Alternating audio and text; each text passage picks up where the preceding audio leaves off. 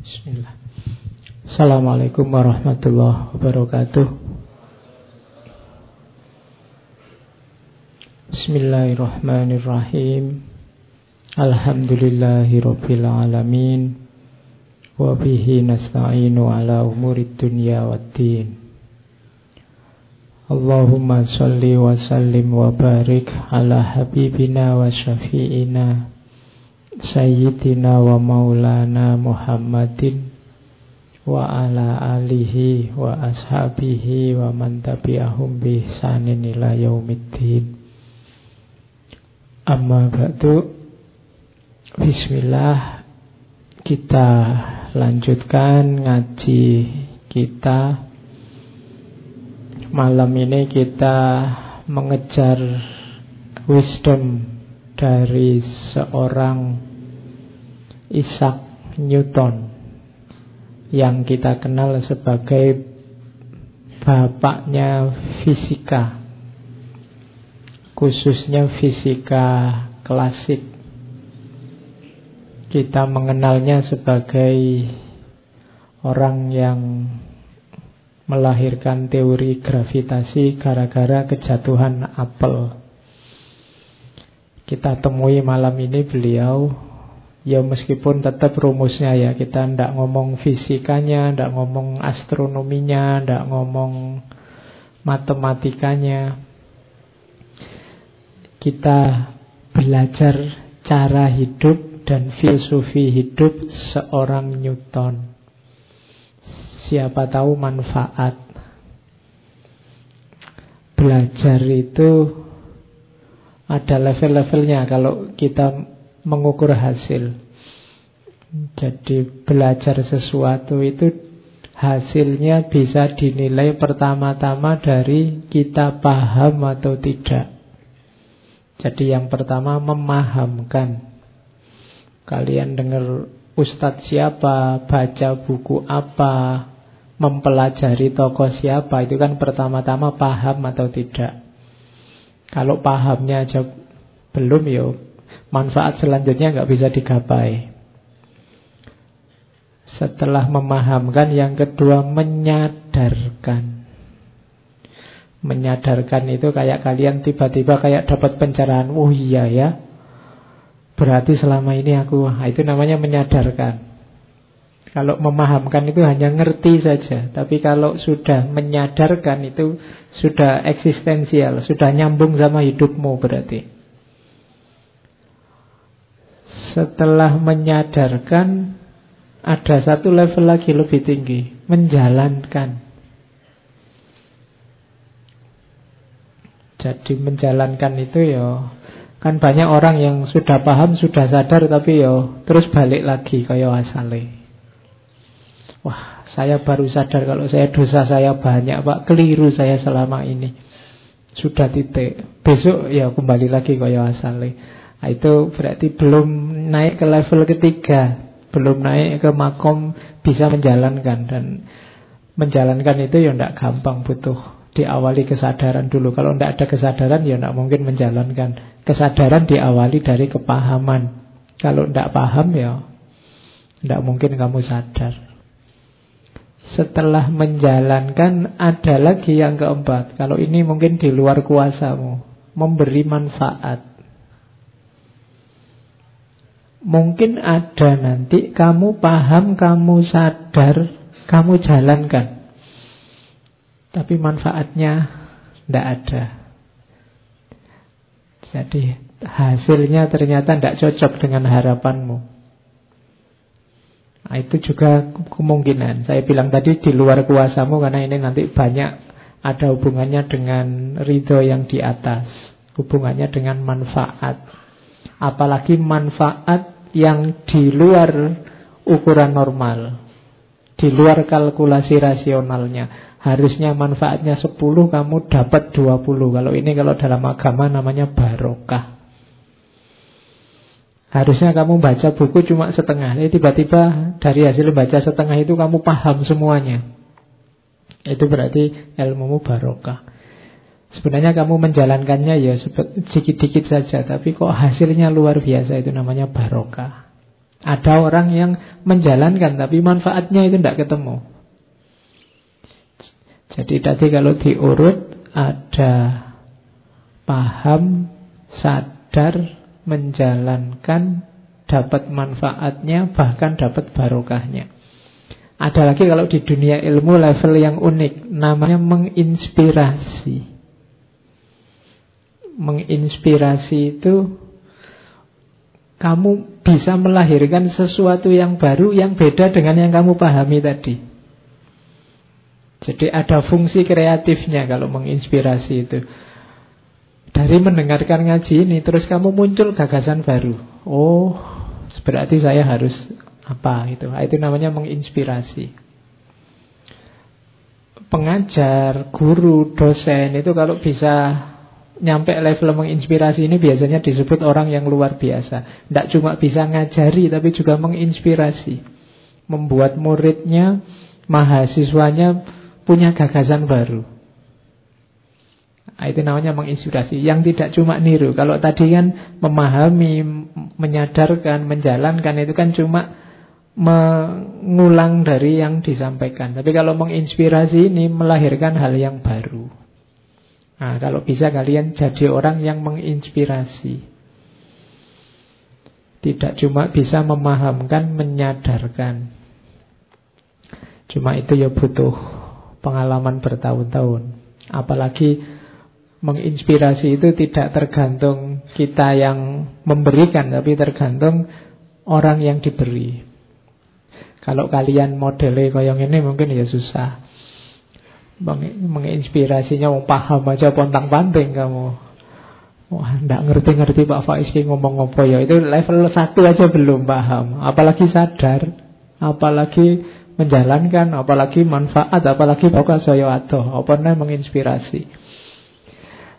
Tapi kalau bisa kejar yang ini Kalau kamu tidak nyampe level terinspirasi Biasanya kamu tidak melahirkan sesuatu yang baru Hanya ngulang-ngulang yang lama Tapi itu tidak salah Asal kalian juga bisa mengambil manfaat Syukur-syukur dapat barokahnya minimal Oke Nah kalau hanya paham Pak Ya Alhamdulillah dapat satu level Banyak orang yang paham saja Tidak ada lebih tragis lagi, paham saja tidak malah salah paham.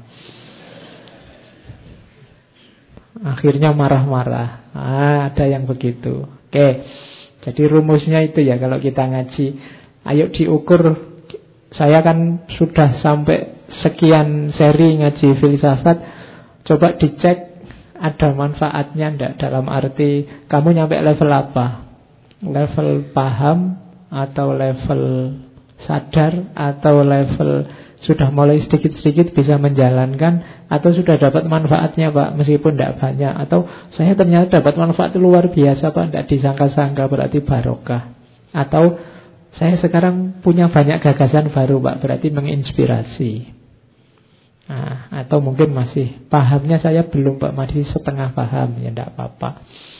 Oke sekarang kita kejar dari seorang Isaac Newton ini. Nanti kita dapat pemahaman atau dapat kesadaran. Syukur-syukur mungkin ada yang bisa dijalankan Dan dapat manfaat.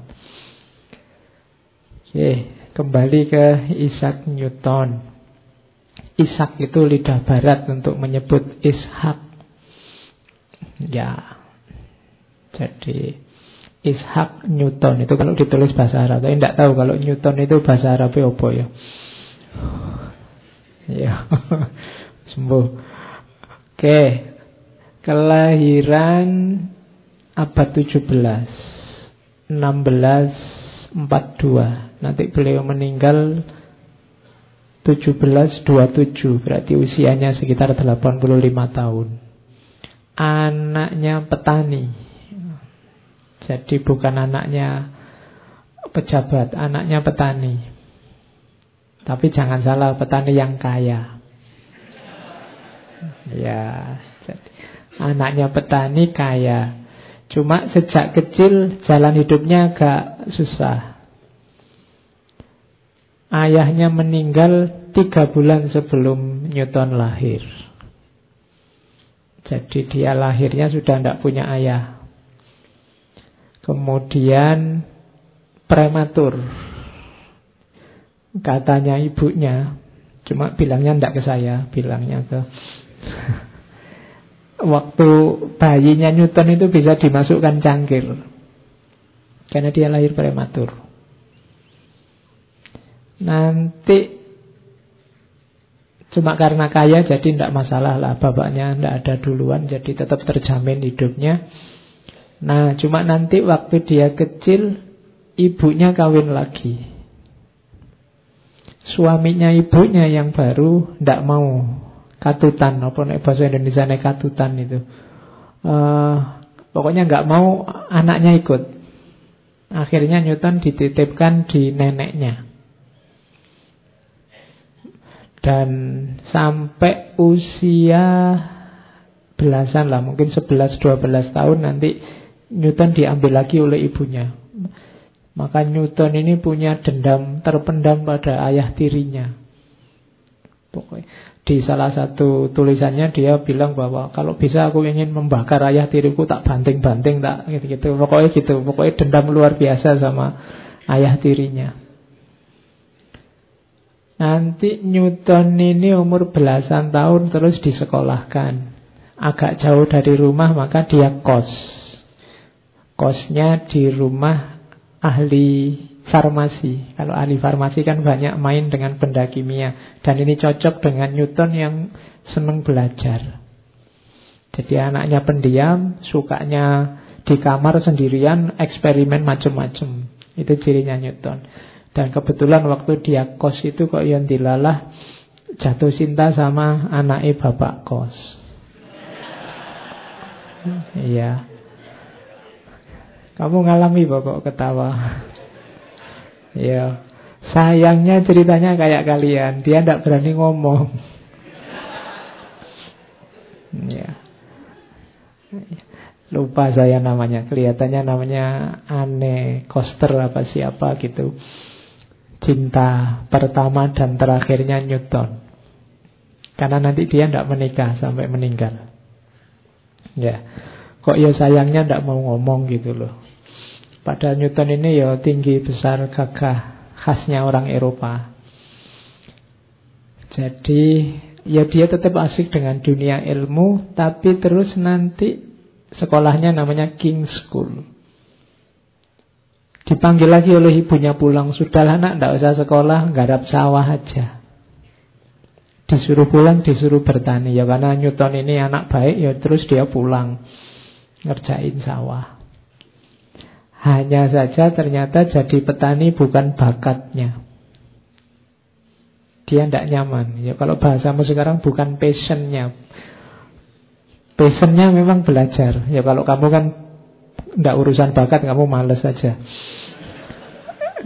Jadi dia ini memang sukanya belajar. Kalau di sawah bawaannya buku itu kan aneh ya kalau orang itu ke sawah bawa cangkul bawa apa. Kalau dia bawa buku terus Sukanya duduk di bawah pohon baca buku Makanya ada cerita waktu dia di ladangnya kejatuhan apel itu Yang melahirkan teori gravitasi Jadi itu waktu dia baca buku di bawah pohon Di sawahnya, di desanya ada apel jatuh.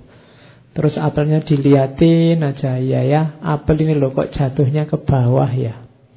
Lurus lagi mbok yo goyang-goyang ke mana dulu kok langsung jujuk ke bawah? Kan itu Loh itu karena kayak di Einstein kemarin ya Orang itu kalau memang passionnya sains itu apa-apa ditanyakan Dan itu tidak langsung ketemu Oh berarti ada gravitasi? Tidak begitu, itu masih lama mikirnya Merumuskannya masih lama.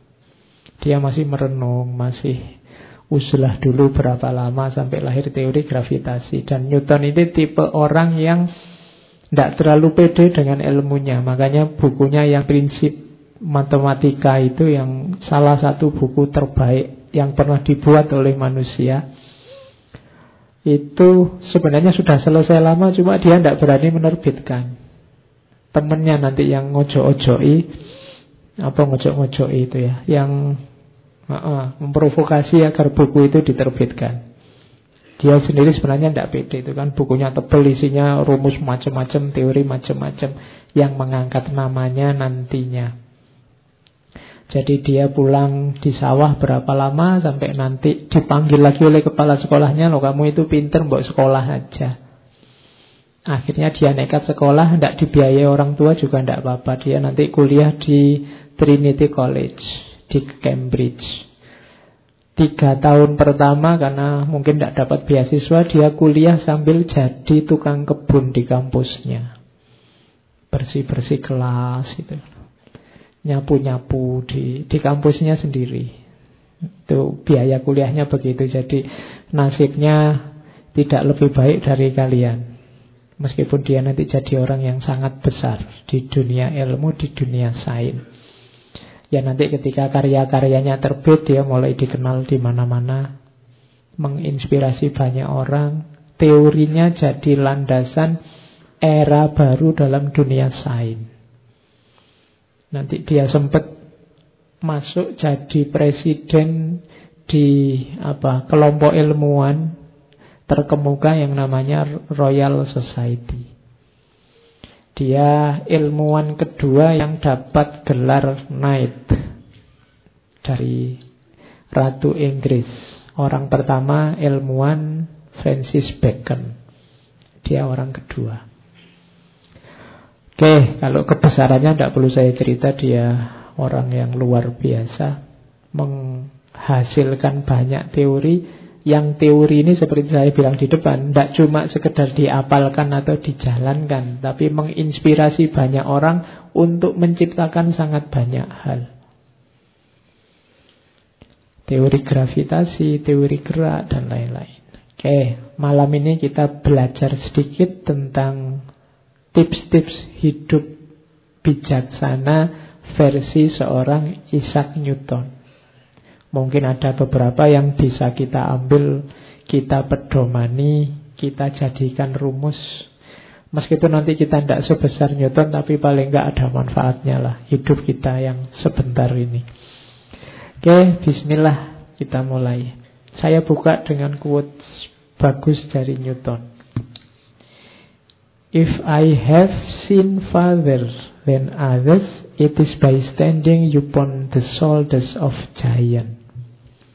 Kalau aku melihat lebih jauh dibandingkan orang lain, itu dengan cara berdiri di atas pundak para raksasa.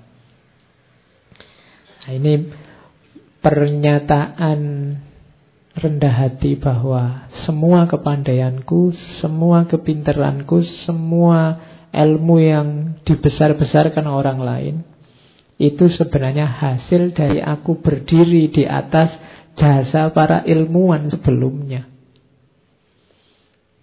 Jadi aku ini tidak pinter sendirian, tidak semuanya tak rumuskan sendiri, tidak. Tapi para ilmuwan sebelumnya, guru-guruku, tokoh-tokoh sebelumnya itu yang jadi pijakanku. Sepinter apa pun orang, itu dia berdiri di atas pundaknya orang lain. Kamu kan tidak berpikir dari nol. Oh, ini saya tidak pakai sekolah ini pak, mikir sendiri dari nol kan tidak mungkin. Kamu sekolah itu kan diajari pikiran-pikirannya orang lain sebelumnya. Jadi tidak mungkin kamu tidak berdiri di atas pundaknya orang lain. Pasti kamu berdiri di atas pundaknya orang lain. Maka jangan sombong. Kamu jadi pinter seperti ini hari ini. Mungkin kamu wawasanmu jadi luas, pandanganmu jadi jauh ke depan. Itu jasanya orang lain yang mengantarkanmu. Kalau kamu harus ngulang berpikir sendiri dari nol, mungkin tidak akan jadi sebesar ini sekarang. Kamu mungkin masih dapat sedikit perjalanan.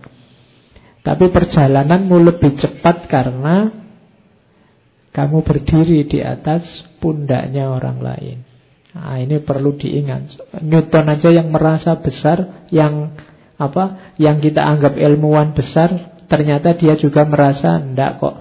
Aku juga belajar dari orang lain, melanjutkan teori yang sudah dibuat oleh orang lain. Tidak semuanya aku bikin sendiri.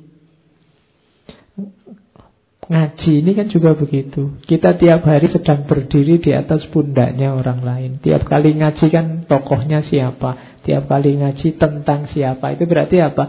Kita sedang berdiri di atas pundaknya orang lain. Kalau kamu merasa, wah sekarang saya ngerti macam-macam Pak Landa. Kamu sedang berdiri di atas pundaknya orang lain.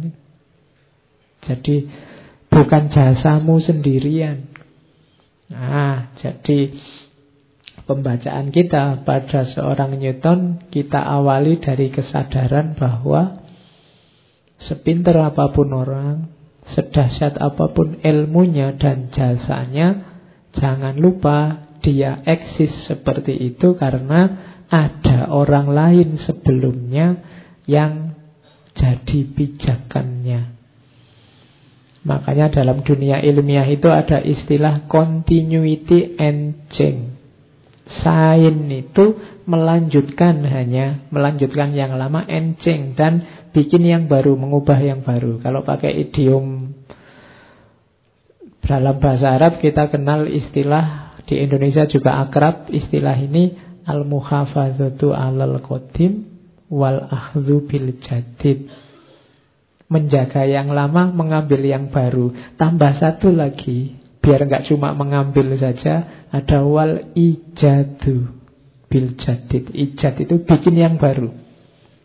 Jadi ada fungsi kreatifnya. Nah, jadi ilmu kita itu hanya mancik pada pundaknya ilmuwan lain, pundak ulama yang lain. Apalagi dalam agama kita selalu kola siapa, katanya imam siapa, katanya selalu begitu. Itu berarti kita butuh orang lain. Tidak mungkin kita sendirian. Jadi rumus pertamanya itu. Rumus kedua. Kalau ini identifikasi dirinya. Siapa sih aku? Nah ini Newton menyatakan aku tidak mau tahu apa kata orang tentang aku. Tapi bagiku sendiri, aku tidak berbeda dari seorang anak kecil yang senang bermain di pesisir laut, yang sesekali menemukan batu yang lebih aneh atau kulit kerang yang lebih indah dari biasanya. Akan tetapi, lautnya sendiri tetap menjadi misteri yang besar sampai sekarang. Oke, ini kalimatnya agak panjang tapi wisdomnya banyak, hikmahnya banyak. Yang pertama, kata-kata pertama, aku tidak tahu apa kata orang tentang aku. Kalimat pertama ini penting. Konstitusi diri bahwa aku tidak terlalu tergantung dengan komentarnya orang lain. Terserahlah orang mau menganggap aku apa. Mungkin menganggap orang kurang kerjaan.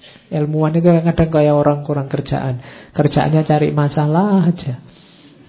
Wong yo hidup tentrem-tentrem gini kok sukanya cari masalah. Kerjaannya bikin bingung orang. Kan gitu anggapannya. Pada ilmuwan-ilmuwan itu. Kadang dianggap orang aneh, orang unik. Ada cerita suatu ketika tetangganya Newton itu komplain kepada penguasa setempat. Dia merasa terganggu oleh orang aneh. Jadi orang ini aneh. Sukanya diam. Saya punya tetangga. Saya terganggu dengan tetangga saya ini. Sukanya diam. Kemudian duduk kayak orang bengong. Lihat apa-apa sambil kayak orang merenung. Lihat basah sabun aja. Dia kayak melihat sesuatu yang luar biasa. Direnungi. Saya kan takut. Jangan-jangan ini waras apa ndak orangnya. Nah, terus penguasa setempat menindaklanjuti laporan itu. Dicek ke rumahnya. Ternyata Newton. Tidak berani marah dia kenapa? Oh itu dia dapat gelar knight dari ratu. Seaneh apa pun tidak berani menghukum. Jadi lo ilmuwan kan memang kadang aneh orangnya. Apa-apa difikir, mungkin lihat mikrofon ini kok tadi copot kira-kira Masalahnya apa ya? Solusinya apa ya? Karena ilmuwan gitu. Karena kamu nggak ilmuwan kan biasa aja ya dipasang lagi gitu aja lah Pak. Ngapain repot-repot? Lu kalau ilmuwan itu dipikir ini tadi kenapa kok copot ya? Siapa yang salah? Salahnya di mana? Enaknya ngatasinya gimana kan gitu. Tapi karena kita bukan ilmuwan lah Pak, ya copot ya dipasang lagi gitu aja kok repot. Nah, ilmuwan banyak orang pinter itu memang banyak berhadapan dengan anggapan-anggapan kata orang. Kenapa begitu? Karena biasanya orang-orang ini punya gagasan-gagasan yang berbeda dengan yang umum beredar di masyarakat. Karena berbeda sering dianggap aneh. Yang lain ngomong apa, dia ngomong apa. Itu yang terus dianggap aneh. Tapi kalau dia manut saja dengan yang ada di masyarakat, ya tidak ada hal yang baru, tidak akan ada temuan baru. Maka kata Newton, aku tidak mau tahu apa kata orang tentang aku. Ini maksudnya bukan cuek, karena kalau mendengarkan kata orang, mungkin tidak lahir orang sebesar Newton. Newton ini kan sering dirasani orang karena cueknya tadi. Cuek dan pendiam, itu susah lagi ya. Ada satu ketika Newton ini ikut seminar seminar isinya ilmuwan-ilmuwan besar, dia yang paling menonjol, orang menunggu-nunggu fatwanya, menunggu-nunggu ceramahnya Newton. Tapi dia tidak ngomong apa-apa. Waktu dipersilahkan naik ke panggung, dia cuma bilang gini, saudara-saudara, jendela di pojok itu terbuka, jadi anginnya masuk berisik. Mbok ya ditutup aja. Dia cuma ngomong gitu, terus pintunya ditutup, dia turun, sudah diem sampai seminarnya selesai. Jadi orang-orang cuma geleng-geleng kepala ini diundang jauh-jauh cuma hanya ngomong tentang jendela dok itu. Nah, itu gaya ini Newton memang begitu orangnya. Jadi cuma ya memang karya-karyanya luar biasa. Tetapi dia mengidentifikasi itu yang pertama itu. Yang kedua, yang jelas aku ini orang yang kayak anak kecil yang sedang main-main di tepi pantai. Terus nemu batu yang unik, nemu kerang yang unik, nemu di pinggir pantai kan banyak itu. Yang oleh orang lain, orang dewasa mungkin dianggap Allah gitu aja. Ilmuwan itu kan begitu, nemu menghasilkan sesuatu yang orang lain semula dianggap biasa, padahal itu indah, padahal itu luar biasa. Jadi pelajaran kedua dari quotes ini adalah seperti di Einstein kemarin, kamu harus banyak tanya. Ingin tahu tentang banyak hal. Mungkin kelihatannya sepele, siapa tahu dari yang sepele itu ketemu yang luar biasa. Dari mikrofon yang copok mungkin ada gagasan gimana caranya ada mikrofon yang tidak pakai tatakan gini tapi tinggi tetap. Oh itu kan Nanti mungkin muncul yang begitu. Jadi yang oleh orang lain cuma dilewati, diinjak saja, kayak batu, kayak kerikil, tapi bagi ilmuwan-ilmuwan kayak Newton, ini hal yang menarik, perlu digali. Jadi semangat kedua adalah semangat untuk menggali, ingin tahu.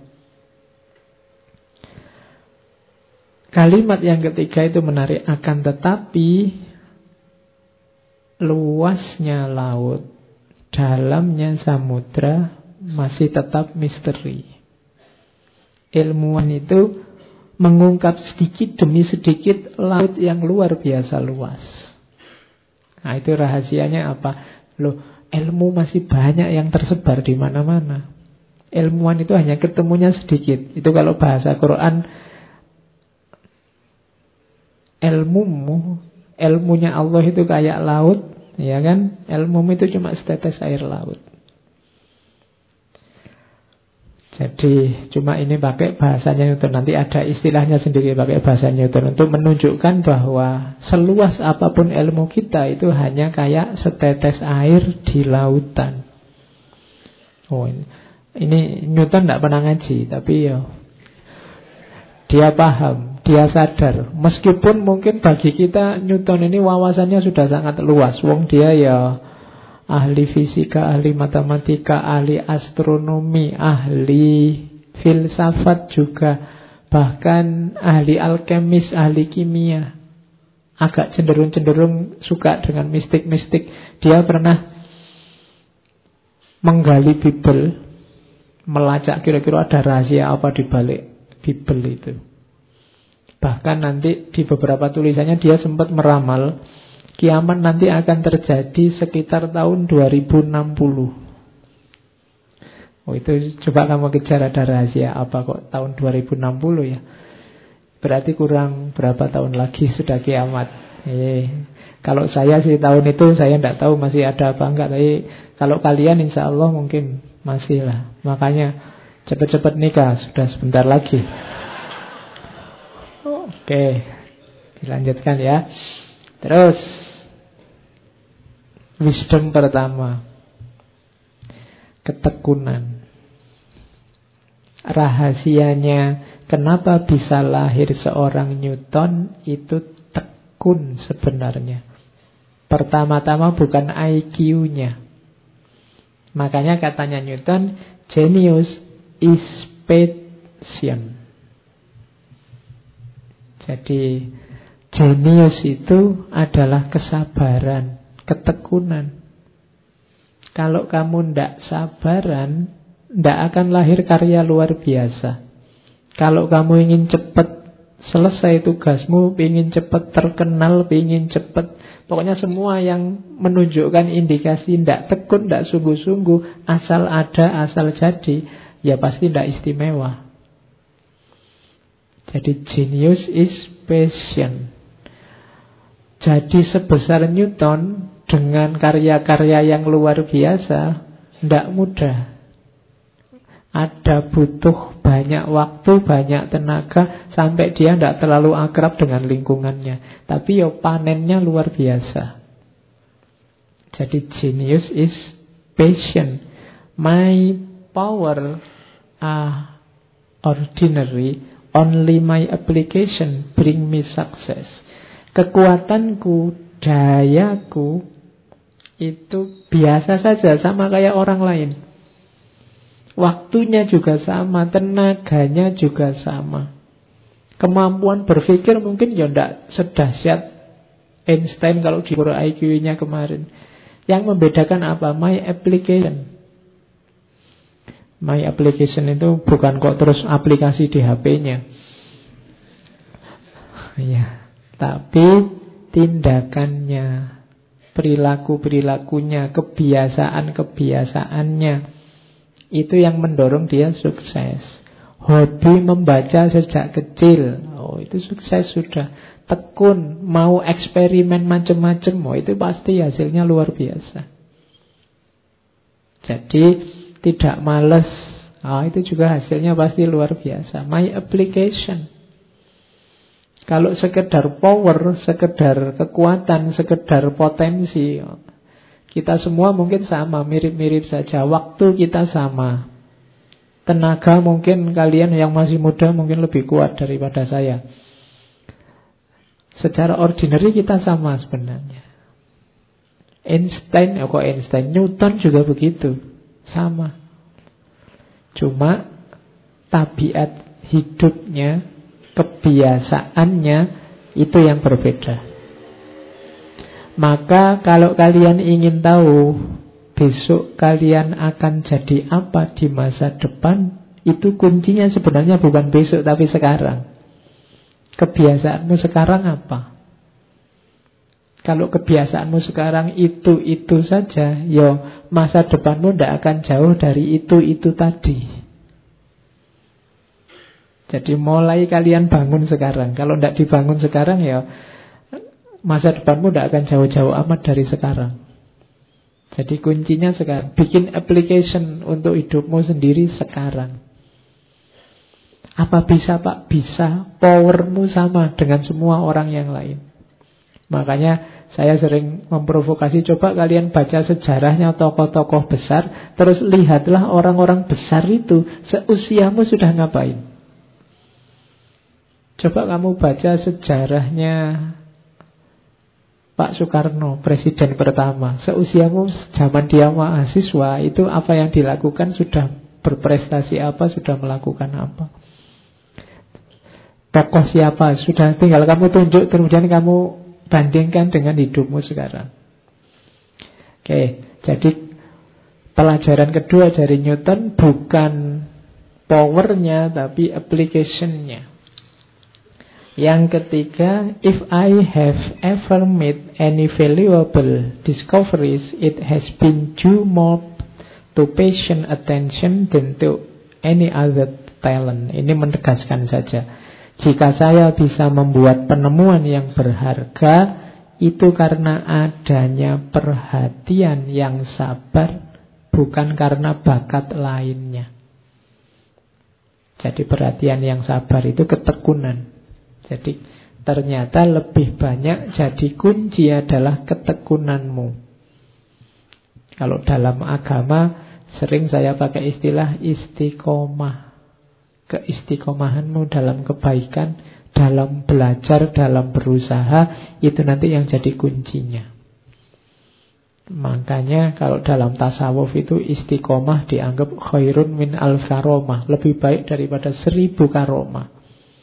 Karena hasilnya nanti akan luar biasa melebihi karomah. Newton sampai sebesar itu hasil dari dia istiqomah sejak kecil, sejak muda belajar. Oh. Jadi kamu nanti boleh nulis penelitian tentang Newton dan rahasia istiqomahnya. Nah, oke, okay.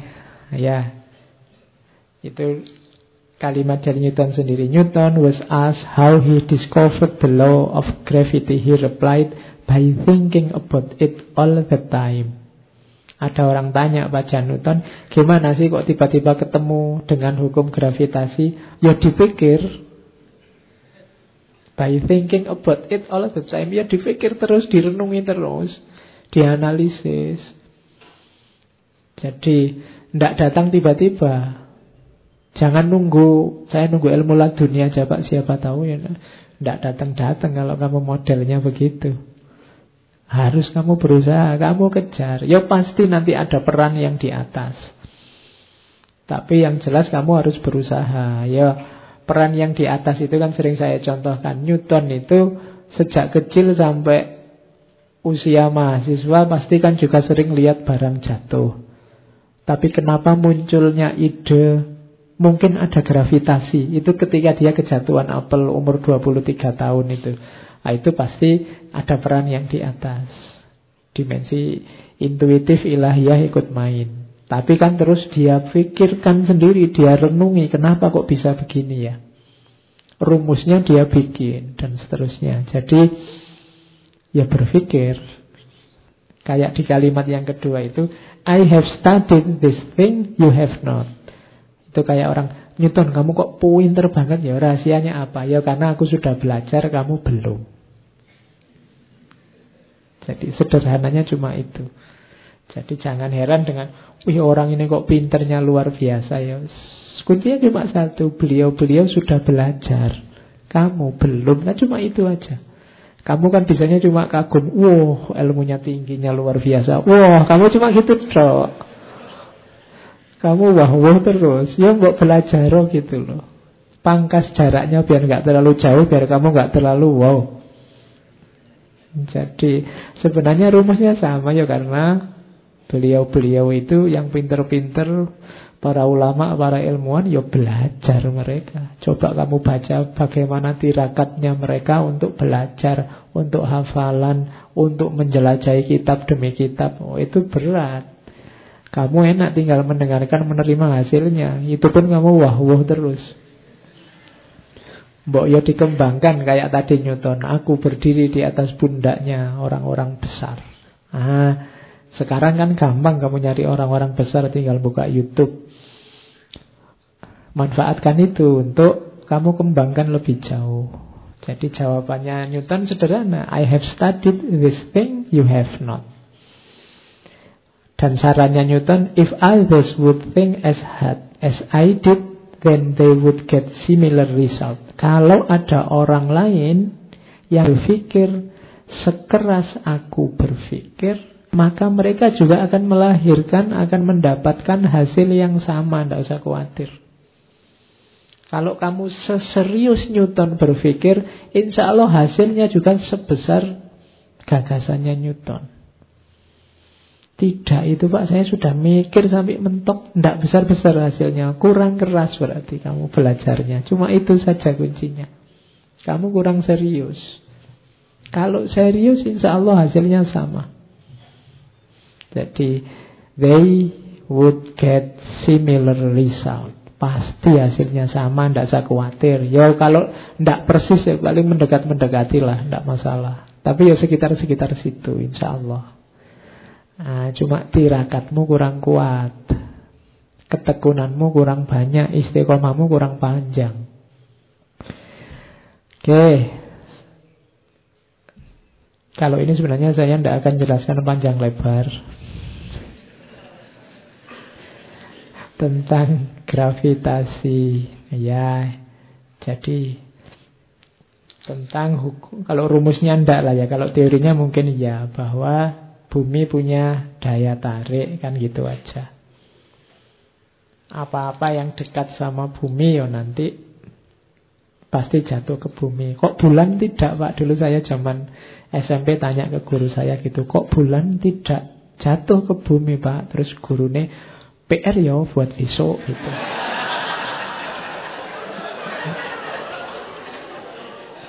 Oke. Okay. Lo ya ndak apa-apa gurunya berarti jujur. Itu namanya kualik murid nggak IPR gurunya. Ya akhirnya ya dijawab besoknya. Karena istimewa pertanyaannya sampai jadi PR saya ingat sampai sekarang. Tapi guruku ya pinter, beliau menganalogikan kalau kamu ngelempar batu itu kan ada meskipun ada gravitasinya tapi karena ada kekuatan dari gerakan batu ini batunya nggak langsung jujuk ke bawah tapi ketika gerakannya sudah habis dia jatuh ke bawah. Nah, bulan juga begitu. Bulan itu punya daya gerakan. Gerakan itu harusnya lurus.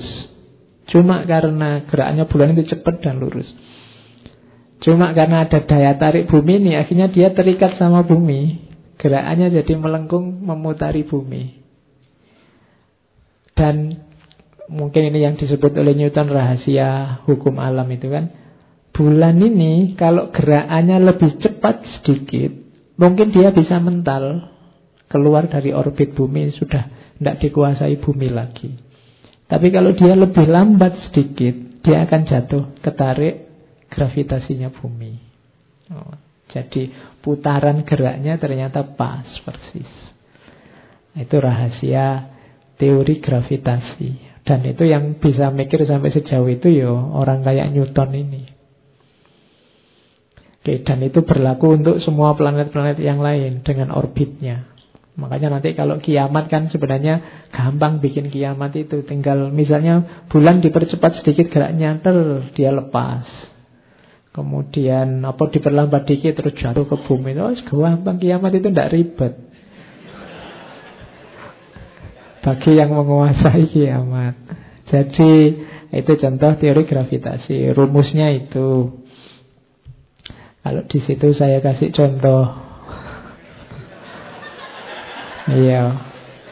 Saya bayangkannya itu kalau ada cowok beratnya 40 Kan gravitasi itu tergantung berat dan jarak Itu kalau ada cowok beratnya 40 kilo Cewek 30 kilo Terus kira-kira daya tarik menariknya berapa ya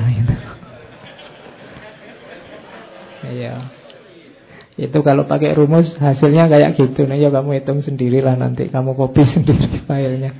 Jadi ini kan dari sini ke sana sekitar 2 meter Anggap begitu ya. Kamu beratnya 40 yang sana 30 Itu kira-kira gaya tarik menariknya. Kekuatan Newton gaya gravitasi berapa ya? Oke Yaitu contoh awur-awuran aja. Makanya kalau kamu ingin gravitasinya agak berat ya Kamu agak gemuk sedikit Nanti kalau kamu kurus nanti kayak bulan tadi Kamu tidak deket-deket cuma mengorbit sekitarnya aja Iya Kamu cuma muter aja.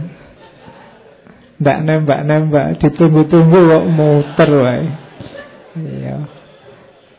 Jadi makanya kalau ada yang bilang aku adalah rembulanmu, berarti nggak nempel-nempel ya pokoknya berjarak terus, nggak ketemu-ketemu. Oke, ini saya masukkan karena ini termasuk teori yang paling utama dari Newton, sama teori gerak.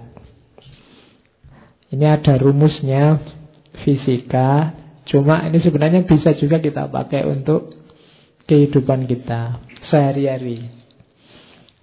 Jadi hukum gerak yang pertama itu kan selama tidak ada resultan gaya yang bekerja pada sebuah benda, maka benda itu akan selalu dalam keadaannya. Yang diam akan diam, yang gerak juga akan bergerak, konstan. Hidup kita sebenarnya juga begitu. Kalau tidak ada gaya yang masuk padamu, resultan, mungkin bahasa hari ini ada motivator kah, ada ilmu baru kah, ada apakah yang masuk padamu, ya kamu pancet. Tidak ada yang membuatmu bergerak. Tidak ada yang membuatmu dari diam jadi gerak atau dari gerak jadi diam. Butuh resultan, butuh pendorong. Jadi kalau kamu merasa, Pak hidup saya kok stuck gini Pak. Tidak maju-maju sejak dulu. Mungkin kamu butuh pendorong. Nah, ya. Entah pendorong dalam bentuk apa. Ya mungkin motivator, mungkin pacar, mungkin pokoknya kamu butuh yang bisa membuatmu bergerak. Nah, itu yaitu tafsir jauhnya hukum gerak. Percepatan pada sebuah benda sebanding dengan resultan gaya yang bekerja pada benda tersebut. Geraknya secepat apa yang tergantung kekuatan yang bekerja yang membuatmu bergerak. Oke, jika dua benda berinteraksi, gaya yang dilakukan oleh benda pertama pada benda kedua sama dan berlawanan arah dengan gaya yang dilakukan oleh benda kedua pada benda pertama. Ya contohnya kalau kamu main sepak bola.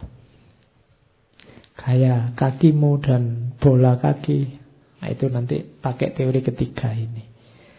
Oke, itu ada rumusnya. Cuma kita tidak sibuk di sini ya. Nanti kamu melongo aja. Tidak paham-paham. Oke, itu kalimat bagus yang sehubungan dengan gerak. And to every action, there is always an equal and opposite or contrary reaction. Kalau ada aksi, biasanya ada reaksi. Ini rumus fisika. Tapi dalam hidup kita juga seperti ini sebenarnya. Apa yang kamu tabur itulah yang akan kamu tuai. Apa yang kamu lakukan, yo siap-siap menikmati hasilnya. Nah, ini teori fisika tapi sebenarnya juga modus basis dalam kehidupan kita. Jadi setiap hati-hati dengan yang kamu lakukan sekecil apa pun. Sekecil apa pun bahkan. Tidak nunggu yang besar-besar, nunggu efeknya. Kebaikan sekecil apa pun, kejelekan sekecil apa pun, siap-siap menerima hasilnya. Fama ya'mal miskola wa ma ya'mal miskola syarroyarah. Jangan sepelekan yang kecil. Kalau dia ngumpul, dia jadi besar banyak. Jadi perhatikan itu. Ini teorinya Newton. Jadi kalau kamu dikasih dalil Quran kok masih tidak percaya, pakai Newton aja. And to every action there is always equal. Jadi equal itu berarti apa? Ya sebesar itu. Kalau kamu melakukan sebiji darah ya kamu akan dapat reaksi baik kalau yang kamu lakukan baik sebiji darah itu sama. Ini yang sering dipakai oleh orang yang sodako, orang yang berbuat baik. Lakukan sebanyak mungkin karena pasti akan balik. Jadi perbuatan baik apa pun. Jangankan yang luar biasa. Misalnya, minum ini.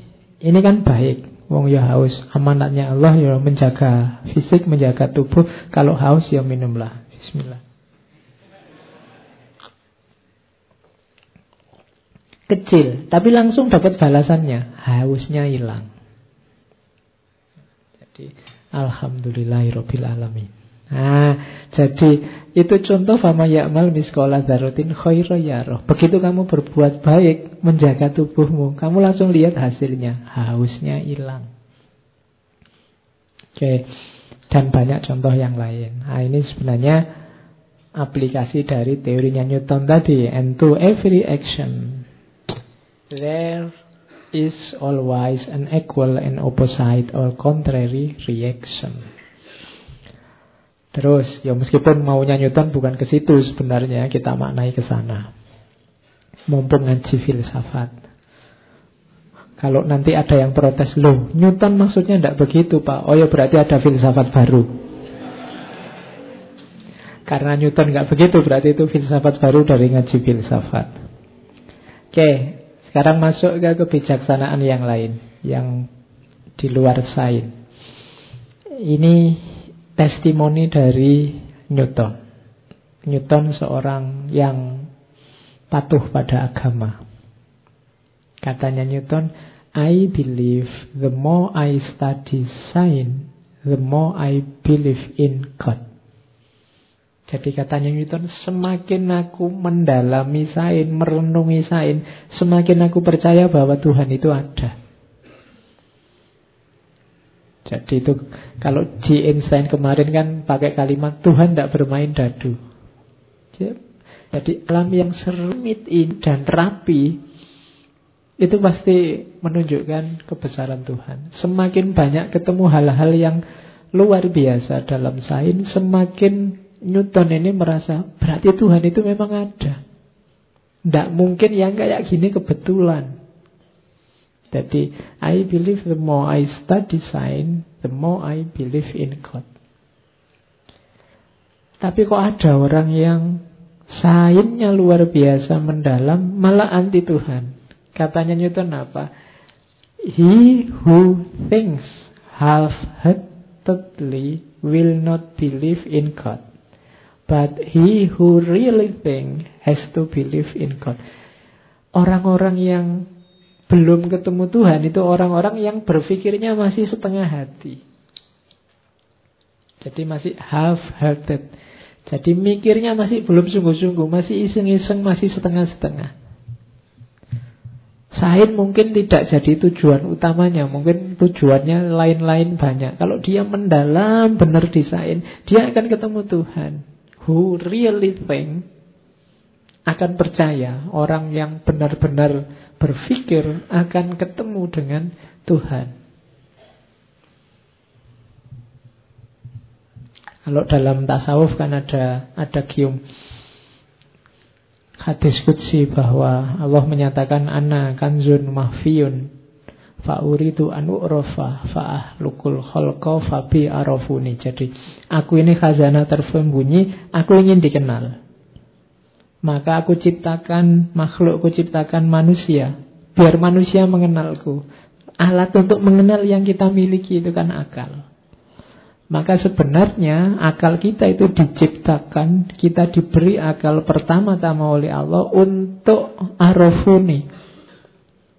Untuk kenal Tuhan. Meskipun bisa dipakai yang lain. Tapi sebenarnya misi utamanya untuk mengenal Tuhan. Makanya seperti testimoninya, testimoninya Newton. Semakin aku mendalami sains, semakin aku percaya bahwa Tuhan itu ada. Oh ini kalau yang ngomong Newton kan kita percaya karena Newton memang mendalami sains. Kalau yang ngomong kamu tidak ada orang percaya. Saya itu Pak tambah lama mikir tambah dekat sama Tuhan. Paling orang kapan kamu mikir?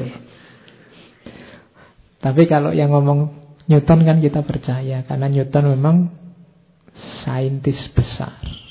Jadi Semakin kita tambah ilmu Kalau dalam dunia tasawuf Harusnya kita semakin dekat dengan Allah Semakin wawasanmu tambah Harusnya kamu semakin dekat dengan Allah Lah kok tidak Itu kalimat Newton yang bawah itu Mungkin kamu half-heartedly Kamu setengah hati dengan ilmumu Mungkin dapat ilmumu cuma iseng. atau hanya kewajiban? Kenapa kamu kuliah? Kewajiban, Pak, 75%. Oh iya, kamu cuma ngejar itu. Makanya ilmumu tambah tapi kamu tidak merasa dekat dengan Allah. Harusnya ilmumu tambah, rasa dekatmu dengan Allah itu semakin bertambah. Setiap kali ilmu baru kamu dapat, kamu Allahu Akbar. Allahu Akbar. Ini ilmu baru Alhamdulillah. Jadi Allahu Akbarnya pas dapat ilmu. Biar ada manfaatnya. Jadi dari situ nanti setiap kamu wawasanmu tambah, kamu tambah dekat dengan Allah. Nah itu dengan kalimatnya Newton, I believe the more I study science, the more I believe. Tambah imannya tambah. Ilmunya tambah, imannya juga tambah. Nah itu idealnya begitu. Seperti sarannya Einstein. Oke, ini penjelasan-penjelasan selanjutnya. Katanya Newton, don't doubt the creator because it is inconceivable that Satan alone could be the controller of this universe. Katanya Newton, Jangan meragukan sang pencipta Karena tidak dapat dibayangkan bahwa kebetulan saja bisa menjadi pengendali alam semesta ini. Jadi dalilnya simpel. Dari mana sih kok Tuhan itu kita buktikan ada? Alam semesta. Alam semesta yang rapi seperti ini itu tidak mungkin kebetulan. Kan kalau teori ini kan sudah banyak kita dengar. Mungkin kita sudah paham, cuma belum sadar aja. Atau belum kita jalankan. Jadi alam yang serapi ini tidak mungkin accident, tiba-tiba. Pak kan katanya itu Big Bang, Pak. Ya Big Bang pun ya tidak mungkin hasilnya serapi ini. Big Bang itu kan kayak nggak sengaja tiba-tiba tabrakan terus dia terus suhunya bumi jadi sekian anunya. Loh ya kok pas persis untuk bisa dihuni oleh makhluk, dihuni oleh manusia. Kok ya benihnya manusia ada di sini kok nggak kesasar di Mars apa di Pluto apa di Jupiter yang banyak kabut beracunnya yang adanya malah di bumi. Berarti apa? Ada yang ngatur. Dia tidak tiba-tiba. Jadi katanya itu tidak usah diragukan kalau Tuhan itu ada. Buktinya apa? Alam semesta. Kerapian alam ini ya Apalagi kerapian manusia. Kalau katanya Ibn Rus kan di samping kerapian alam, kerapian manusia. Manusia itu kok ya pas. Mekanisme hidupnya dengan situasi bumi ini loh. Kelopas luar biasa. Mulai suhu udaranya, mulai iklim cuacanya sebelum dirusak sendiri oleh manusia. Ya kan? Kenapa kok misalnya kukumu ini bisa tumbuh tapi gigimu nggak tumbuh panjang terus misalnya. Itu kan ada yang ngatur. Bayangkan kalau gigimu kayak kuku itu tambah suwe tambah panjang. Ya kan? Kamu stres mesti. Sama-sama rambutnya kalau bulu matamu tidak tambah panjang tapi rambutmu yang atas ini tambah panjang. Bayangkan kalau ini juga tambah panjang, kalau kamu cukur mesti nambah atas rambut bulu mata juga dicukur. Right? Jadi ndak rapi kita itu. Oke, ya untungnya mata kita di depan semua. Coba di samping ini jajar sama telinga itu kan susah. Kamu kalau lihat ke sana nggak perlu ngelirik, sudah kelihatan otomatis. Tapi kan tidak enak juga. Lubang hidungmu menghadap ke bawah, alhamdulillah. Kalau ke atas, Kasihan kamu kalau hujan. Jadi selalu pas, apa pun pas. Oke, jadi dalil yang pertama itu. Dalil yang kedua itu unik dari Newton. In the absence of any other proof, the thumb alone would convince me in God existence. Anggap saja semua bukti, seandainya semua bukti itu tidak ada, adanya jempol ini saja membuktikan adanya Tuhan. Jempol ini kelihatan sepele luar biasa. Tapi ini simbolnya kreativitas, simbolnya kerja, simbolnya karya, simbolnya kepemimpinan, macam-macam. Kenapa dia simbolnya kerja karya? Coba jempolmu ndak ada apa jempolmu sakit? Kamu megang sesuatu ya susah loh. Kuncinya apa-apa jempol. Kamu megang kacamata ya dibantu jempol. Megang pulpen dibantu jempol pun tidak ada. Kamu kesulitan. Ngangkat apa junjung apa ini kan selalu coba kamu renungi manfaatnya jempolmu.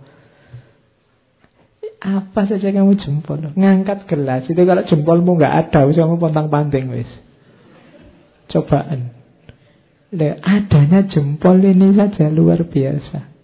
Itu yang harafiahnya, belum simboliknya. Kamu kalau dijempoli ke atas ini bahagiamu kan luar biasa. Bagus, itu kan kamu seneng. Kalau jempolnya dibalik terus kamu sumpet. Itu baru hanya jempol. Bagaimana dasarnya seorang jempol kan? Begitu dia berdiri, yang lain menunduk. Ya kalau, kalau ada filsafat kepemimpinan tertentu yang pakai simbol-simbol tangan itu kan. Begitu dia menjempol yang lain patuh. Oh, apalagi kamu mempersilahkan orang. Kalau di Jawa mempersilahkan orang pakai jempol. Itu kalau kamu tidak paham konteksnya, kamu dijempoli orang Jawa dianggap, wah oh, hebat aku berarti. Padahal itu cuma mangga ke. Kadang-kadang di warung-warung itu, monggo mas mau ini apa itu gitu kan. Itu mungkin yang tidak paham dianggap oh ini ikan jempol itu juga ikan jempol. Di setiap budaya ada. Kalau di barat ada istilah rules of thumb. Rules of thumb itu praksis di masyarakat, kebijaksanaan praktis umum yang disepakati saja, tidak ada dasar teorinya. Kadang-kadang di Indonesia pakai istilah aturan main. Itu kalau di barat dengan istilah rule of thumbs. Jadi aturan jempol. Jadi maksudnya apa? Ya apa-apa itu ya dicek aturan mainnya. Ada kesepakatan-kesepakatannya sendiri. Nah, katanya Newton, loh jempol ini saja ternyata membuktikan banyak hal termasuk membuktikan adanya. Bayangkan betapa detailnya Allah merancang tangan kita sehingga jempolnya ada di sini terus empat jari yang lain di sini sehingga kalau megang pas. Bayangkan kalau kamu jarimu tiga kayak beberapa binatang atau jarimu pendek-pendek kayak kesulitan kamu dalam hidupmu. Jadi evolusi kita membuat tangan kita seperti ini. Oh itu pasti tidak kebetulan. Pasti ada yang ngatur. Oke, Nah, dalil kedua, kalau ada yang tanya tentang Tuhan, jadi buktinya apa Tuhan itu ada? Jawabnya Newton, lihat jempolmu. Barang sekecil ini ternyata manfaatnya luar biasa. Peradaban manusia kuncinya ada di jempol. Kalau tidak percaya, orang belajar butuh nulis. Nulis megang pensil butuh jempol. Kamu pingin bangun apa? Orang bangun apa saja butuh ngangkut, butuh kerja, butuh mukul, butuh palu, butuh apa pun aktivitasnya butuh jempol. Kalau jempolnya bermasalah nggak akan jadi candi. Jadi ternyata besar. Hari ini kamu sibuk dengan HP. Coba perhatikan jari mana yang paling sibuk kalau kamu pegang HP. Lagi-lagi jempolmu. Oh, betapa dasarnya Allah menciptakan makhluk ini. Makanya dia disebut ibu jari. Karena dia yang diikuti oleh semua jari yang lain. Ibunya, itu bapaknya belum keluar, ini masih ibunya. Bapak jarinya belum ada. Oke, jadi bukti kedua kalau dari Newton membuktikan Tuhan. Yang ketiga, gravity explain the motion of the planet, but it cannot explain who set the planet in motion. Gravitasi menjelaskan gerakan planet-planet, tapi tidak bisa menjelaskan siapa yang membuat planet bergerak. Tadi misalnya saya contohkan, lo rembulan itu bergerak loh. Cuma karena ketarik gravitasi bumi, akhirnya geraknya terikat oleh bumi, mengitari bumi. Pertanyaan selanjutnya, siapa yang membuat bulan itu bergerak? Siapa yang memberi daya gravitasi pada bumi? Nah, itu sain masih belum bisa jawab. Ya mau ke mana lagi jawabannya kalau bukan ya pasti Tuhan. Jadi teori gravitasi ya manusia hanya hukum alam itu manusia hanya menemukan, tidak bikin. Makanya sain, khususnya sain-sain ilmu alam itu kan ilmuwannya hanya menjelaskan. Kalau bahasa Jermannya erklären. Hanya dijelaskan begitu saja. Manusia tidak bisa intervensi. Tidak bisa masuk. Newton ini termasuk orang yang bahkan tidak setuju deisme. Deisme ini pandangan di barat bahwa Tuhan itu seperti tukang bikin jam. Orang bikin jam itu jamnya sudah diciptakan dengan mekanismenya. Setelah itu ditinggal ya jamnya jalan sendiri sesuai aturannya. Kalau jam 3 ya jam 3 Berjalan sesuai detik, menit dan jamnya. Terus ditinggal. Kalau Newton mengkritik ini Newton menganggap bahwa tidak begitu. Tuhan itu ya selalu intervensi, bisa terus intervensi. Karena hukum alam ini sesuatu yang harus dijaga. Kalau kacau, rusak dia, tidak akan tertib seperti ini. Dan penjaganya ya Tuhan sendiri. Tapi kalau bagi orang-orang deisme ya Tuhan sudah Begitu hukumnya jalan ditinggal. Kayak tukang bikin jam. Ya mungkin tidak tahu Tuhan sedang ngapain sekarang. Tapi ya Alam sudah berjalan dengan hukumnya Itu katanya orang barat yang deistik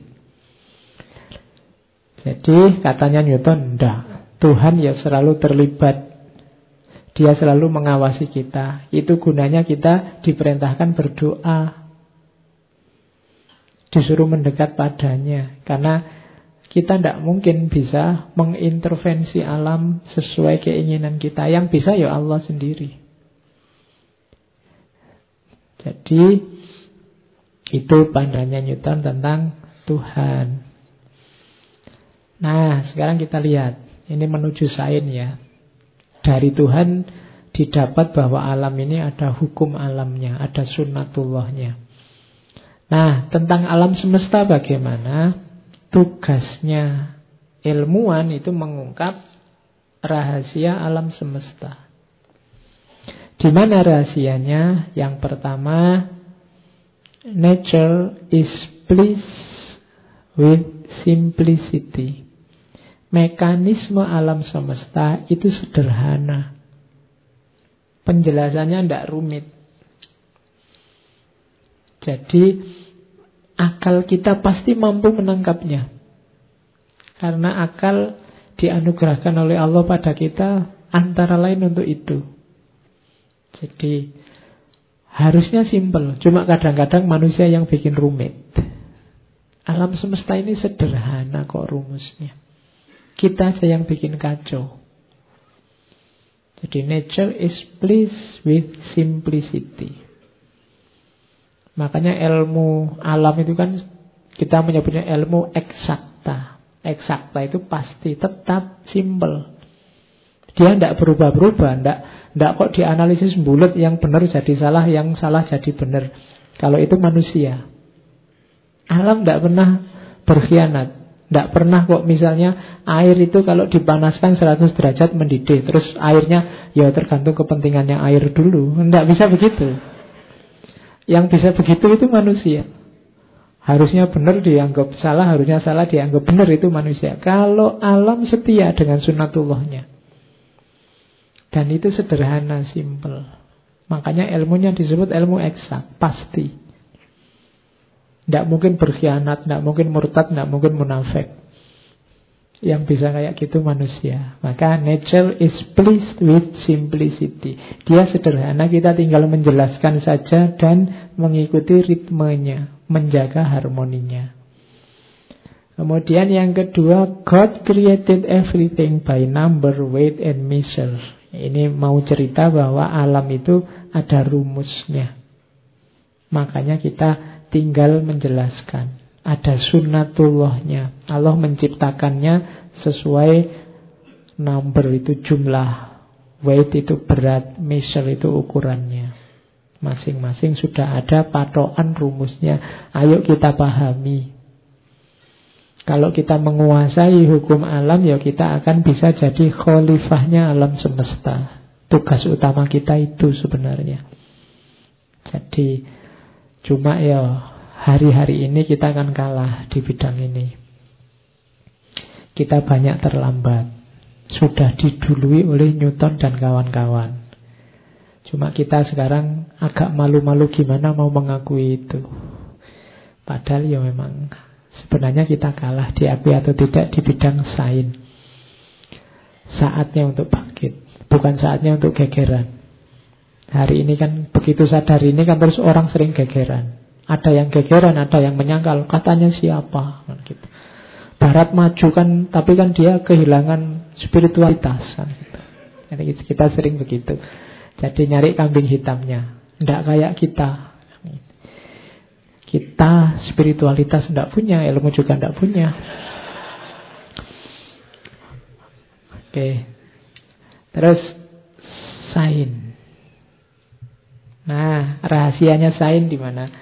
Kalau kamu pengen bergelut di dunia sain, ngasih beberapa tips Einstein. Yang pertama, no great discovery was ever made without a broadcast. Tidak ada penemuan hebat yang dibuat tanpa tebakan yang berani. Kalau dalam dunia sains namanya hipotesis. Kamu harus berani berspekulasi. Dunia ilmu itu ya ada spekulasi-spekulasi terus dibuktikan. Bukan diperdebatkan.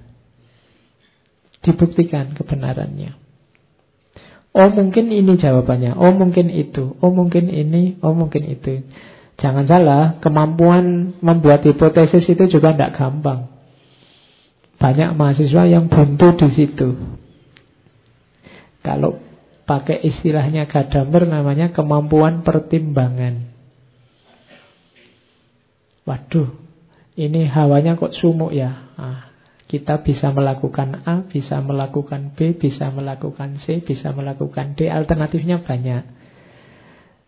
Tapi yang tidak bisa memberi banyak alternatif biasanya kok hawanya sumuk ya harus nyopot baju nih. Nah, dia ngertinya cuma itu tidak ngerti banyak yang lain. Padahal mungkin masih bisa kipas-kipas masih bisa keluar ruangan alternatifnya kan banyak. Cuma dia ngertinya cuma itu. Waduh kok aku diputus pacar ya? Nah, itu kalau daya pertimbangannya tinggi itu oh aku diputus pacar bisa pendekatan lagi bisa kedukun bisa loh masih banyak yang bisa dilakukan. Tapi yang pertimbangannya tidak banyak ya. Waduh diputus pacar ini duniaku gelap. Mau apa-apa ndak enak, pingin mati saja. Ya. Itu hubungannya dengan kemampuan pertimbangan. Kamu harus berani broadcast. Ayo bikin spekulasi-spekulasi. Di antara banyak spekulasi kita salah satunya mungkin benar. Ayo diuji. Oke. Jadi sain itu ya diawali spekulasi-spekulasi yang dikenal sebagai hipotesis, terus diuji, dieksperimentasi, nanti terbukti mana yang baik, mana yang cocok, mana yang benar. It is the weight and numbers of experiment that is to be regarded. It is the weight, not numbers of experiment that is to be regarded. Jadi kualitas bobot yang menentukan satu eksperimen, bukan jumlahnya. Jadi kalau ini tentang bukan banyak-banyakan hasil tapi kualitasnya. Kalau bahasa kita manfaatnya. Bobotnya. Kalau hanya banyak-banyakan ya skripsi itu banyak. Setahun hasilnya ratusan. Tapi mungkin yang manfaat satu dua. Tapi kan semua manfaat Pak Melahirkan sarjana. Ya. Loh katanya siapa melahirkan sarjana itu manfaat? Jangan-jangan malah masalah. Oke. Terus Jadi itu sain. Kebenaran. Kalau ini kiblatnya para saintis Para ilmuwan Para ilmuwan itu satu-satunya yang difokusi di komitmennya adalah kebenaran. Plato is my friend. Aristotle is my friend, but my greatest friend is truth. Plato temanku, Aristoteles temanku, tapi temanku yang paling jos, yang paling hebat adalah kebenaran. Maksudnya apa? Kalau aku nemu kebenaran kok beda dengan Plato, beda dengan Aristoteles, tidak masalah. Tetap yang nomor satu kebenarannya. Tokoh ini guruku, tokoh itu panutanku. Tapi satu-satunya yang aku komitmen hanya kebenaran. Nah itu jargon dari Newton. Meskipun beliau kagum misalnya dengan Rene Descartes, tapi ya dia tidak membebek saja dengan Rene Descartes. Dia punya gagasan-gagasan baru yang luar biasa. Satu-satunya yang dia komitmeni hanya kebenaran. Kalau ini untuk mendeteksi apakah itu benar-benaran apa enggak yang kedua ini. Truth is ever to be found in simplicity and not in the multiplicity and confusion of things. Kebenaran itu biasanya ada dalam penjelasan-penjelasan simpel, sederhana. Bukan penjelasan-penjelasan rumit dan membingungkan. Jadi di filsafat itu ada teori namanya Occam Razor. Occam Razor itu teori yang menyatakan kalau ada dua teori ngomong tentang hal yang sama, yang satu to the point, singkat, ringkas, padat, jelas. Yang satu panjang lebar bulat tidak karu-karuan, itu yang lebih benar pasti yang singkat, padat, jelas. Kenapa kok yang muter tidak karu-karuan ini kualitasnya dianggap lebih rendah? Karena biasanya yang muter tidak karu-karuan itu tidak yakin benar dengan kebenarannya. Masih butuh macam-macam dalil, masih butuh diputar ke mana-mana. Itu sama kayak kalau kamu bohong itu loh. Biasanya kan untuk merasionalkan bohong itu kan kamu muter-muter tidak karu-karuan. Lebih enak jujur ngomong apa adanya selesai. Kenapa kok tidak masuk? Males pak. Ya itu lebih jelas daripada kemarin itu pak. Saya mau masuk. Ya, es pokoknya begitu panjang lebar ala wis wis ngapusi mesti. Jadi itu teori kedua. Jadi kebenaran itu ada dalam simplicity, yang simple. Kalau orang bisa jawab cepat, tegas, ringkas, sementara yang satu jawabnya bulat, membingungkan, padahal yang diomongkan hal yang sama. Biasanya yang lebih benar ada di yang ringkas. Ya meskipun tidak untuk semua kasus, tapi cara paling gampang. Oke. Ini yang saya sebut koyok ayat tadi. Jadi Newton pernah bilang what we know is a drop. What we don't know is an ocean. Apa yang kita tahu adalah hanyalah setetes air. Dan apa yang tidak kita tahu adalah lautan. Itu kan kayak Al-Quran saya bilang tadi kan Laukan al-bahru midadan di kalimatillah Lana fital bahru qabla antan fadha kalimatullah jadi kalau ilmunya Allah dipakai untuk nulis itu lautan. Bahkan lautannya kering, ilmunya Allah belum habis. Sementara ilmu kita hanya setetes. Itu pun mungkin tetesan sangat kecil. A. Nah, itu. Jadi orang sebesar Newton pun merasa ilmunya hanya setetes air. Maka sangat naif kalau kita yang levelnya ratusan level di bawah Newton merasa pinter, merasa ilmunya luas. Ya meskipun saya mahasiswa, tapi yo lumayan loh pak, wawasan saya sudah luas. Nah, kayamu. Jadi lah. Kamu cuma a drop. Mungkin kamu setengah drop atau seperempat drop. Tidak ada ya.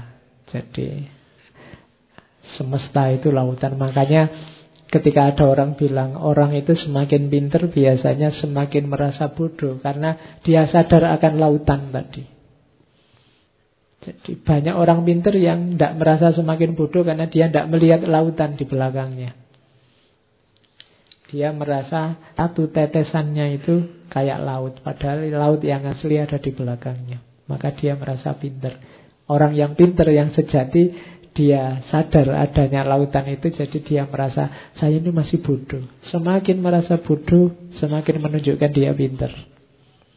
Makanya katanya Socrates kan satu-satunya yang aku tahu adalah aku tidak tahu apa-apa. Bahkan satu tetes air ini itu sebenarnya bagian dari lautan yang luas itu. Berarti bukan milikku sebenarnya. Aku hanya pinjem ngambil satu tetes. Oke. Terus A man may imagine things that are false, but he can only understand things that are true. For if the thing be false, the apprehension of them is not understanding. Ringkesnya quote ini adalah sesuatu yang benar itu bisa kita pahami. Tapi sesuatu yang tidak benar akan susah kita pahami. Semua manusia dapat membayangkan hal-hal yang salah, tetapi dia hanya dapat mengerti hal-hal yang benar. Karena kalau hal itu salah, biasanya pemahaman mereka bukan pengertian. Jadi kita tidak akan bisa memahami sesuatu kalau salah tentang hal-hal yang salah. Kalau kok ada sesuatu kok susah sekali kita pahami. Orang ngomong kita susah sekali memahami. Cara paling gampang untuk mendeteksi kesalahan itu di situ. Jangan-jangan ada yang salah. Kenapa? Karena kebenaran itu simple. Sederhana. Semakin bulat, semakin ruwet. Itu semakin berjarak sebenarnya dari kebenaran. Jarak itu dibikin oleh keruwetan tadi. Padahal hakikatnya kebenaran itu simpel. Ya mungkin karena Newton ini kan dunianya banyak dunia ilmu eksakta yang tegas. Beliau mungkin belum belajar filsafat-filsafat yang baru sekarang itu ilmu ini tidak karu-karuan itu. Yang benar yang mana, yang salah yang mana tidak jelas sekarang. Tapi menurut Newton sebenarnya ya parameternya gampang. Semakin bertele-tele, kemungkinan besar ada kesalahan di situ. Tapi semakin tegas to the point, semakin meyakinkan biasanya ada kebenaran di situ. Ya meskipun nanti tidak untuk semua kasus, tapi dalam kasus ilmu eksakta versi yang dijelaskan oleh Newton biasanya begitu. Oke. Nah, kalau ini juga termasuk kebijaksanaan seorang ilmuwan. To explain all nature is too difficult task for any man or even for any one age. This much better to do a little with certainty and leave the rest for others that come after than to e explain all things by conjecture with them, without making sure of anything.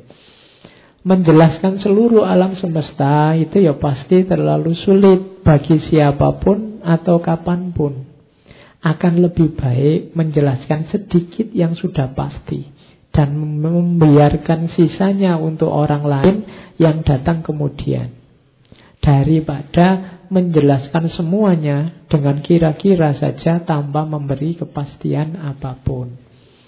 Jadi ini himbauannya untuk para ilmuwan, kamu sadar dirilah kamu itu manusia yang terbatas. Jangan berambisi ngerti semuanya, ingin menjelaskan semuanya. Biasanya orang yang berambisi semacam ini ingin pinter segala hal. Dalam banyak hal dia hanya menebak-nebak saja, mengira-ngira saja. Mending kamu sadari, oh pak saya itu mahasiswa bidang ini, ngertinya bidang ini, itu pun saya fokus ke beberapa mata kuliah ini yang ingin saya dalami. Yang lain saya hanya sekedar tahu, tapi saya mendalamnya di sini. Yang saya pasti paham bidang ini. Ah, itu lebih realistis. Jadi wajar orang itu tidak ngerti segalanya, katanya Newton. Karena apa? To explain all nature too difficult. Alam semesta ini luas, kompleks. Kita manusia terbatas. Maka tidak hina kalau kamu ngertinya hanya satu bidang saja. Bidang lain, ya biarkan untuk orang lain. ilmuwan lain menjelaskan sesuai perspektif mereka masing-masing. Yang biologi menjelaskan biologinya, yang psikologi menjelaskan psikologinya, yang astronomi menjelaskan astronominya. Jangan nekat mengklaim dirimu, saya pak, ngerti semuanya. Begitu kamu bilang kamu ngerti semuanya, mungkin orang akan bilang berarti kamu tidak ngerti apa-apa. Kalau bahasa apa bahasa kampusnya orang generalis. Orang generalis itu merasa apa-apa ngerti. Ini ngerti, itu ngerti dikit-dikit. Orang generalis itu malah jarang kepake. Di dunia ilmiah itu kan misalnya ada diskusi tentang apa itu yang diingat duluan kan bukan generalis tapi spesialis. Saya ingin diskusi tentang fisika, Pak. Oh iya itu, di sana ada orang ahli fisika, malah diingat. Tapi kalau kamu ngerti mau macam-macam, kamu diingatnya belakangan. Pak, yang narasumber tadi tidak bisa, Pak. Oh, masih ada ahli fisika di sana. Oh, itu juga tidak bisa. Semuanya tidak bisa. Ya sudahlah, itu aja. Katanya apa aja ngerti kok. Ya. Nah, itu nasibnya orang yang generalis, ngerti apa saja. Tidak realistis. Bahwa kamu harus ngerti banyak hal ya, tapi tidak harus mendalam di semua ilmu malah tidak realistis. Kamu harus profesional, makanya dunia modern itu dikenal profesionalisme, mendalam di satu bidang ilmu.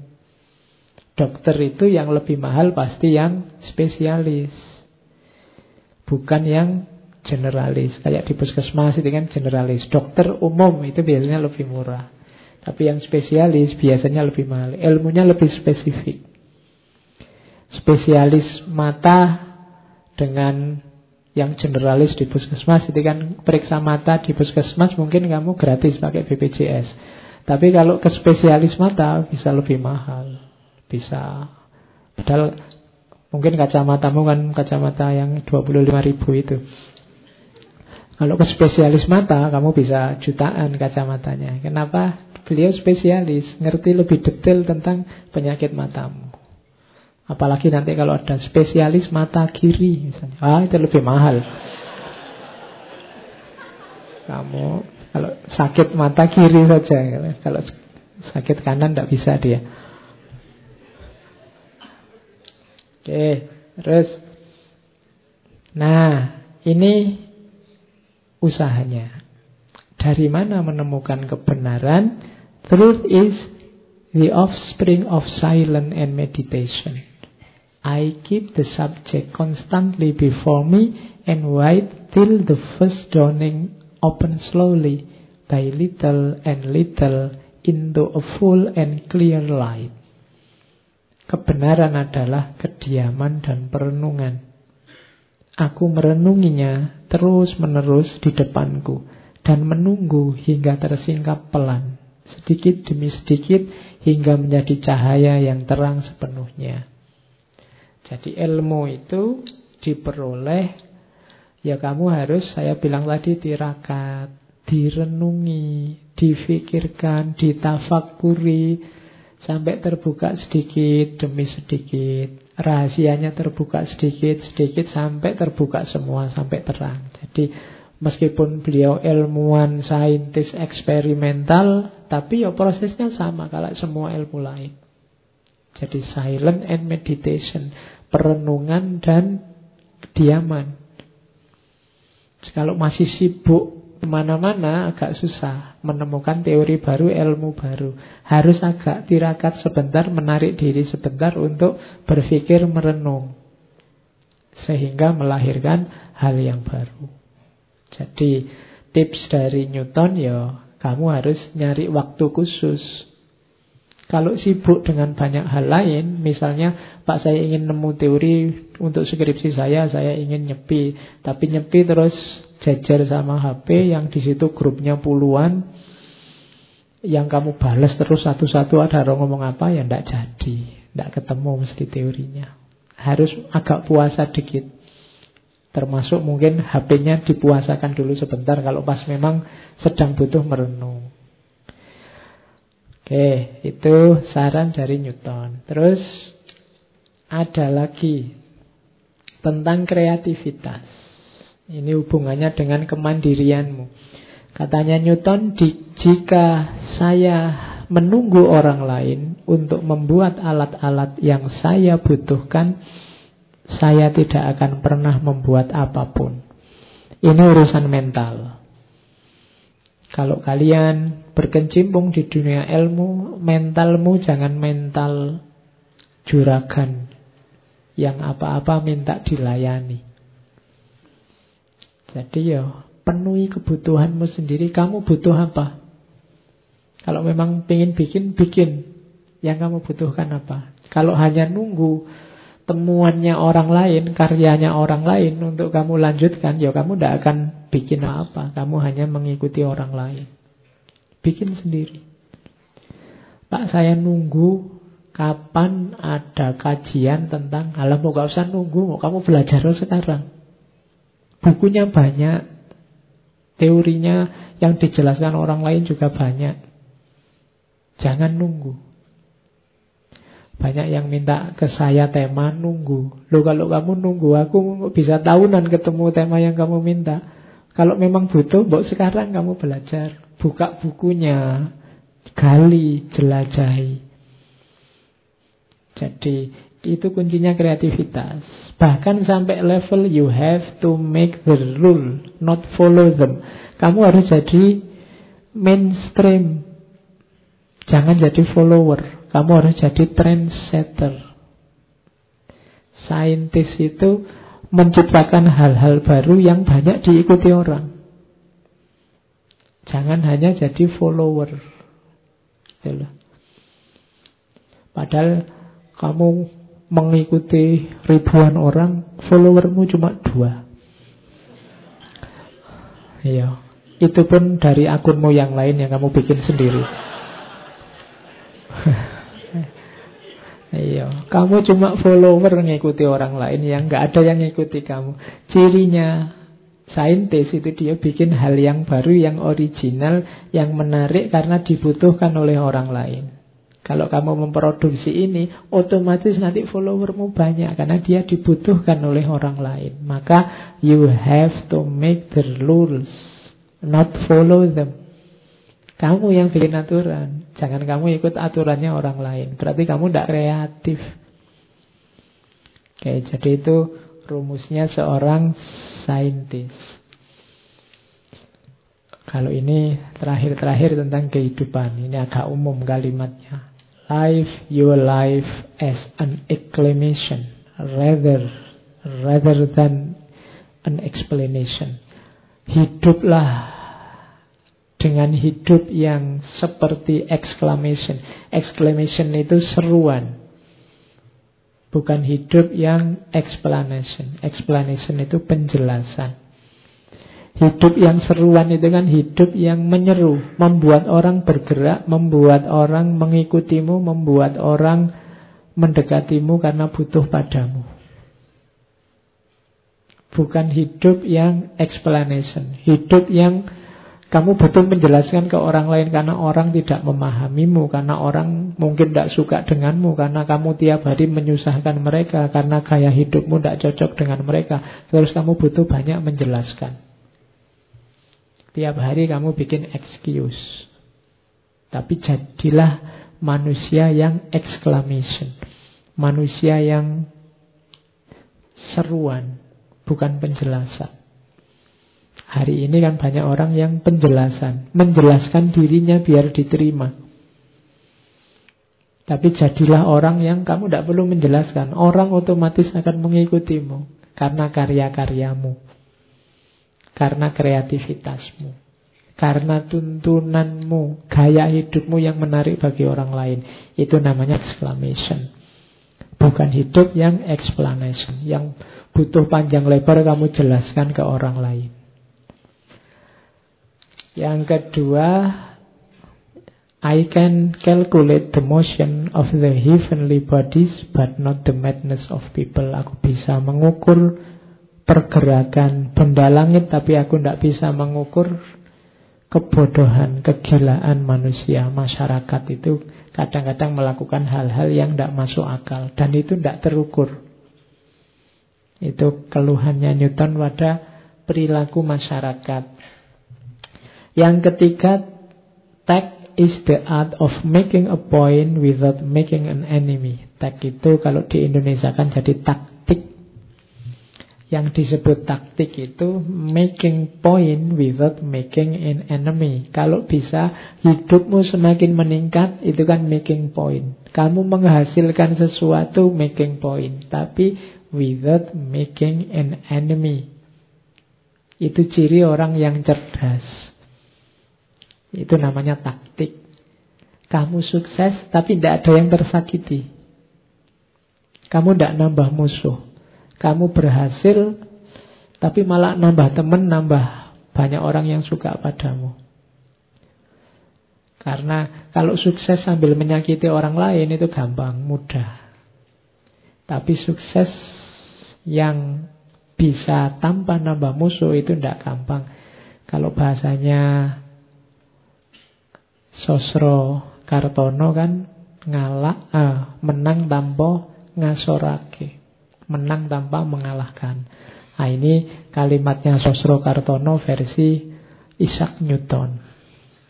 Jadi making a point without making an enemy. Kebenaran itu kan sering begini, ketemu, ketemu, ternyata sama yang diungkapkan di sana sama di sini. Bedanya yang sini pakai bahasa Jawa, yang sana pakai Quran bahasa Arab, yang barat pakai bahasa Inggris. Isinya sama ternyata. Itu yang disebut kebenaran itu hakikatnya satu. Oke, yang keempat ini penting. Pengalaman yang sama dapat menimpa siapa pun, tapi sejauh mana dan secepat apa pengalaman yang sama itu memberi pelajaran pada seseorang, hasilnya akan berbeda atau relatif satu sama lain. Jadi, orang itu punya kesempatan yang sama punya kekuatan yang sama. Bahkan juga kalau ditelusuri pengalaman yang sama. Pengalaman lahir kecil, main-main, jadi remaja, sekolah, kuliah. Ini kan pengalaman-pengalaman. Hampir semua kita mirip. Meskipun ada beberapa yang extraordinary. Tapi secara umum sama. Yang membedakan apa? Kemampuan untuk mengambil pelajaran. Kemampuan untuk mengambil hikmah Kemampuan untuk menjadikan pengalaman apa pun jadi tumpuan untuk hidup yang akan datang lebih baik. Ini yang setiap orang beda-beda. Sehingga dari pengalaman yang sama itu bisa melahirkan orang yang luar biasa bagi satu orang tapi bagi orang lain hanya lahir orang yang biasa-biasa saja. Kalau yang aspek ininya beda-beda, meskipun bekal dan isinya sama. Oke, jadi itu beberapa pandangannya tentang hidup masih ada. Kalau ini bisa jadi rumus. What goes up must come down. Apa pun yang naik pada akhirnya pasti turun. Jadi hidup itu ada bagian ininya. Kita awalnya semua setara biasa-biasa dalam perjalanan hidup ada yang kemudian melejit naik. Tapi yang naik pasti pada saatnya akan turun.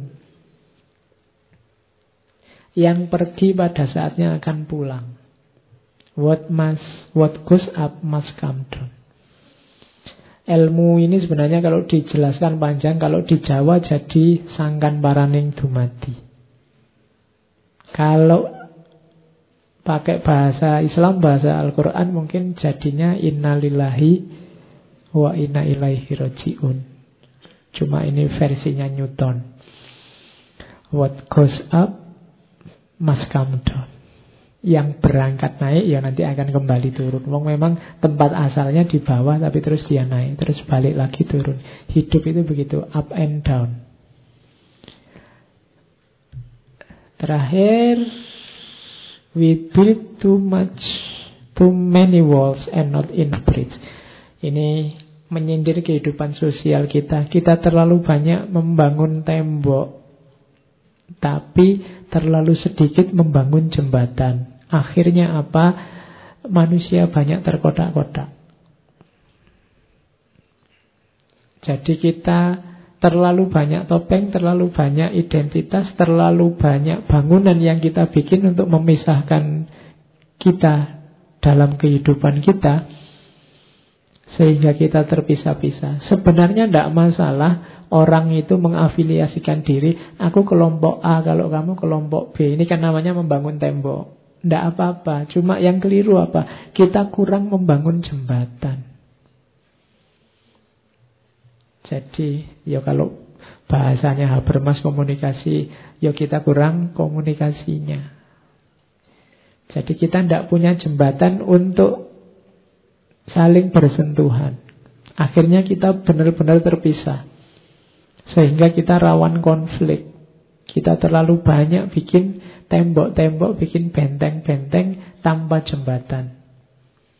Silahkan kamu punya aliran A, saya aliran B, yang lain aliran C. Tapi mbok yo dalam benteng kita masing-masing, antar benteng kita dibangunlah jembatan. Sehingga kita tetap bisa saling berhubungan. Kita terpisah-pisah tapi tidak tercerai-berai. Kenapa? Ada jembatannya. Ah, kekeliruan kita selama ini kita terlalu banyak bikin tembok, bikin benteng dan minim jembatan.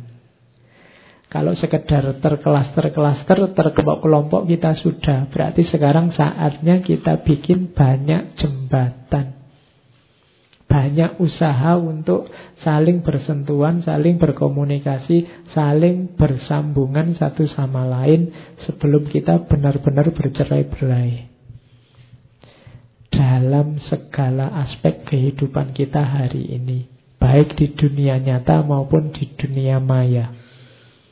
Tugas kita hari ini. Oke, saya kira itu ya.